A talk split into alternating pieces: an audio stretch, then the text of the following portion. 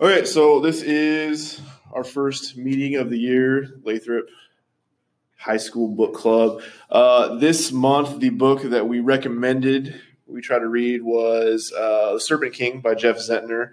Um, but you guys know how it is. We kind of are pretty loose and free when it comes to reading whatever you want. Um, but I did want to talk a little bit about some things that at least this book kind of brings to mind for me because this is one of my favorite books. It's a gateway this year, and I do think that if you didn't get the opportunity to finish it, you should get the opportunity. Um, what do you guys think about books like set in the Midwest? This book is set in like Tennessee, uh, which is kind of like similar to where we're at here in Missouri. I think. makes it very clear it's set in Tennessee. Right. What do you mean by that, Garrett? Uh, namely, uh, what it's been it's been a month. Crap, what the girl said a lot. Like, I no one take it seriously because I'm from Tennessee. No one believes. Like, other people say no one believes it's from Tennessee. Nothing's wrong with Tennessee. I got it. Did you think? So you think that it was? You think it was over the top in that presentation? No, I think it was fine. It's just like they made it. They made it clear. Yeah. Well, I mean, I think about like traditional YA books that you've read. Okay, are the students or are the people the main characters like usually feel like characters that you connect to as far as like who they are and what they do? Well, I think that uh, unless the setting like is intertwined with the story, the like where it's set doesn't really matter that much. Okay. Because like uh, in English, we're reading A Thousand Splendid Suns, which is takes place in Afghanistan. Right. And a large part of the book is about the situation going on in Afghanistan at the time. Okay. But even then, there's parts where when it's just the, the interactions between people, it seems like it could be happening here. Okay. So you're saying you think that unless the unless the setting like is a huge part of the story, you feel like you can put yourself in other stories and see like see common things going on. Does it mean? I mean, I don't know. Would it mean anything to you? Like, does it mean anything to you if a story's setting is like similar to the one you're in? I don't know. Lily, what do you think?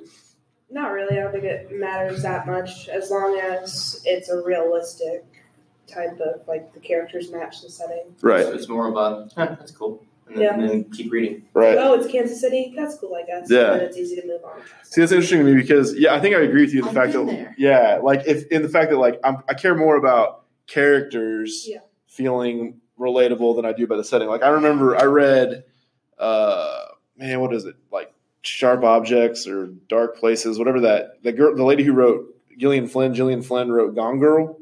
And she wrote some other books, and she writes like about like Missouri. They're always set in Missouri or whatever. And she talks about Kearney in one of her books, like them going to Kearney. I was like, huh, like you know, because like because I live there, and so like it was kind of cool, but it wasn't like yeah, it wasn't like mind blowing to me. Like I don't know. The thing I like about this book is the three characters just feel like I felt like a lot more connection to them as like having taught in the Midwest for seven years. Like I was like, oh, I've I've like known these types of students before, so that was interesting to me. Yeah. But I think you're I think you guys are right. Like the as far as like you have to have some sort of connection with the characters as opposed to um, that. This book is realistic fiction, which you know is not necessarily everyone's bag. What did you guys? Uh, is that a genre you guys really care about, or no? It's not a not a genre I go into very often. Okay. What did you? I mean, how, you are, however, somebody who's willing to step outside the box a little bit. Like you're, you're pretty good about, you know, taking a chance on whatever it is that we're, you know, reading in book club or whatever, even if it's not your favorite genre. What did you think of this book? Overall, I like I liked it. Yeah. It wouldn't. I mean, yeah, I, I really enjoyed it. I would recommend it to someone. It's like, hey, if you want a book that you might think you want to be more of a realistic or a relatable story, Uh-huh. well, there you go. Read this thing. If Yeah. you want something that's a completely opposite genre, I can help you there as well. Right. okay. Can I say something about realistic fiction? Sure. So, fiction is very appealing because it, you know, it could just be anything. Uh-huh. So, and by comparison, realistic fiction, if you haven't like read a realistic fiction book, it might from the outside it might just seem uninteresting. Right. But from the realistic fiction books I've read, like uh, a lot of the books we read last year, those are realistic fiction, Right.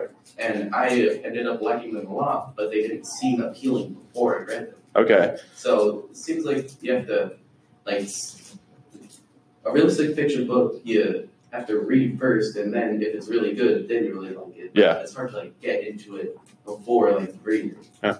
What do you think, Quentin? You agree with that? Um, yeah, I read a book last year. It was Awake, or whatever. Okay. Um, it's a series, and it, it's about a girl that can control can control dreams, but she whenever someone sleeps all around her, um, she immediately goes to sleep and is transported into their dreams. Huh. But it She's like sucked into it. yeah, but she eventually uh, finds a way to escape it.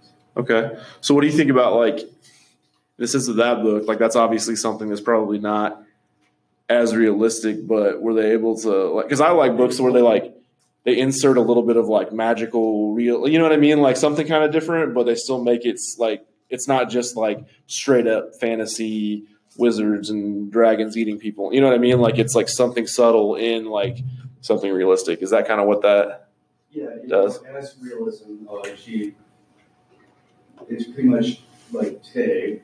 uh-huh. oh, in today's kind of, uh,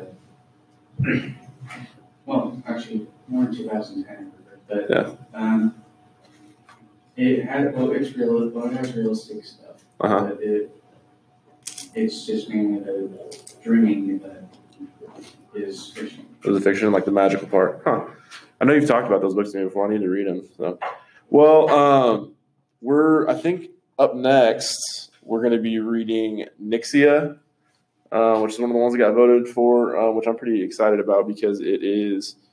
Uh, it's kind of like so when I started reading it, it kind of felt Hunger Games ish to me, which I was like, eh, because there's been there's been so many yeah like there's been so many hunger games ish books but uh i ended up really kind of enjoying it like the like the way the relationships played out and stuff i actually ended up kind of thinking that it was good. And it's in space which if you guys know anything about mr evans at this point is that he likes him some space stories right? Space Hung- like right i mean yeah but Yeah, it's got element. It definitely has elements of all those things. Like I'm not going to try to pretend that it doesn't. Which, like I said, I thought was going to turn me off at first, but I ended up liking it. Red Rising is my favorite book series, Like I can't diss it. yeah, absolutely, it's a really good one. So, So, Maze Runner, huh?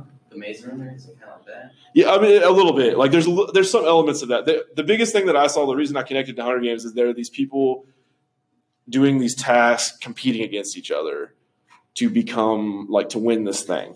I don't want to like ruin it for you guys. I'm just like that. It's it it, it seemed and a lot of it like there's it's combat centric type stuff. So like I was like immediately that was what my mind went to. Me too. Ender's Game, like you said, is a really good example because Ender's Game is in space. So, all, which are all things that I like. So it, it ended up being pretty good, a good twist on it. So, um, so we're going to be reading that next, um, and moving forward from there. Like I said, I try to give you guys a little bit of a kind of a, a smattering of different genres each year. So we'll be doing that. So with that, we will uh, go ahead and take a break.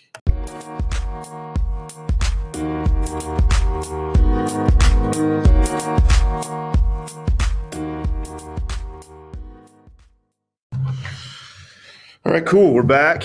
I'm here with Maddie to talk about uh, realistic fiction and kind of what you're reading this month. So, why don't you tell me first? I'm going to ask you, uh, like, what your definition of realistic fiction is.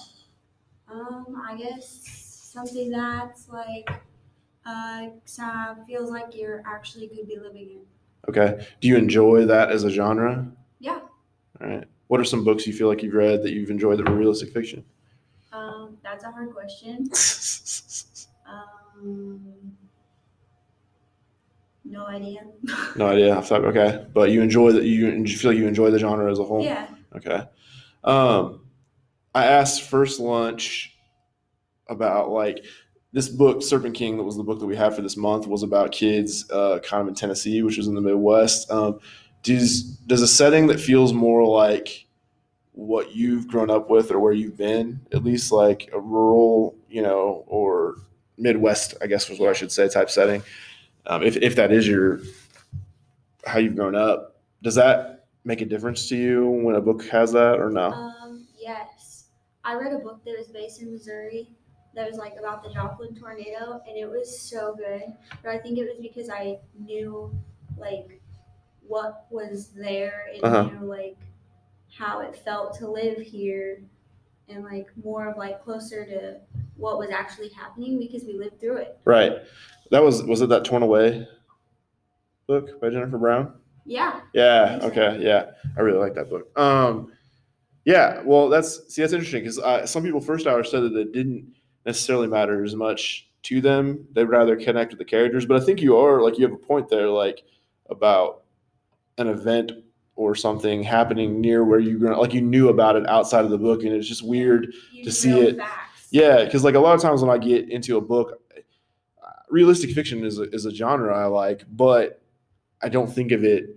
It's hard to relate if you Yeah, like if you don't have that, yeah, if you don't necessarily have that connection, it's just kind of interesting. Sometimes like I get lost in it until like something that is near to where I live like jolts me out of it. You know, like a book I really liked last year was uh, "The Sun Is Also a Star" by Nicola Yoon, which is about two people meeting in New York City. You know, where which I really liked it and I could relate to the characters, but I've never been to New York City, so I wasn't Yeah. like, you know what I mean? Like I didn't have all these landmark recognition type Yeah. things that people do in those big cities. So it's interesting when it happens for us, kind of out here in the middle of Middle nowhere. of nowhere. Yeah, exactly. So, well, cool. What are you reading currently? Google it. Google it. It sounds like you're commanding me to do like to Google what it is you're reading, but that's actually the name of That's the the name of the book. Yeah. What do you What do you think of that? It's fantastic. It's fiction, not fiction. It's yeah, it is. It's No. Yeah, I think it's nonfiction, right? Is it about the guys who? Yeah. It's about the. Okay. Okay. Yeah. And so it's like how they created Google and how it started and where like it started and where it went to. Uh huh. So that's kind of cool. And they kind of started out where they didn't even want it. They tried to sell it off so they could finish college. Uh-huh. And they ended up, no one bought it because they didn't see it profitable. And now it's worth like $8 million. Yeah. The guys that own it, their net worth is $45 billion. Oof. Yeah. So it sounds like they kind of lucked out holding on to it. Yeah. and it started out where they it started out in their dorm room. It went from a garage to like yeah, their first server was built out of Legos. Wow. I didn't know that. That's crazy. Yeah. So, do you? I mean, so it's nonfiction. Do you traditionally enjoy nonfiction? Not usually 'cause it's really boring. Yeah. But it it was wrote so well that it wasn't boring. Yeah. And it was like it explained everything super well. So like there's like the story and then there'll be like boxes of where it like breaks up and it'll explain something. If like something seemed unclear, they Uh-huh. explained it thoroughly. Really? and related it to things that like you would know, like Star Wars, because you're a nerd. Yeah. Well, that's. I mean, agree to disagree on the nerdiness of that, but yeah, I would relate to that. So, well, that's good to know because I'm always looking for nonfiction books that don't feel like textbooks. Yeah, when you read it, like they're actually like interesting stuff. Yeah. So I'll have to put that one on the list. But well, cool. Um, you've also recommended some poetry to me, which I'm in the process of Uh, yes. reading. So, uh, who's the author of that again? Something. It's that one. The title. It's like the the this princess saves herself or something. Saves herself? Yes, saves herself in this one. Doesn't Yeah, yeah. I'm really excited about reading those because I love new poetry. So, I I'm pretty, actually read the second one first because I found it on vacation. really, I didn't even know it was the second one. yeah, I didn't. They're like they weren't like. like in order, but They didn't yeah, need to be in order. yeah. Well, cool. I'm excited about that. So, well, next month we're gonna try and read, uh, or at least the recommended book is a book called Nyxia. And this is what I told everybody when I first read it, started reading it. I didn't like it very much because it reminded me of here's the thing, reminded me of Hunger Games at the very first, right? Which yeah, you're making that face. I know, like a ton of books have done that, but they do it in a pretty interesting way that switch things up, and I like the characters a lot in it. So I'm actually pretty excited about it. So should actually read it. You could try it, yeah. You know, you know how book club is here. We uh, we don't force anybody to read anything, but uh, definitely want to offer some books as possibilities because sometimes people I've noticed that like some students like know what they like and they get what they like and they go with it, which is cool. And some students like unless I like come up with sort of a roadmap, you know, like they they like need that. Right. So that's why book club is kind of a smorgasbord of like, hey, if you need a roadmap, here are these books. If not, come talk to me about books each month. You know. Yeah. So that's kind of what we're what we're doing here. So, anyways, well, thank you for coming in and chatting No today, and we will definitely be talking again uh, this next month. Yeah. Okay. See ya.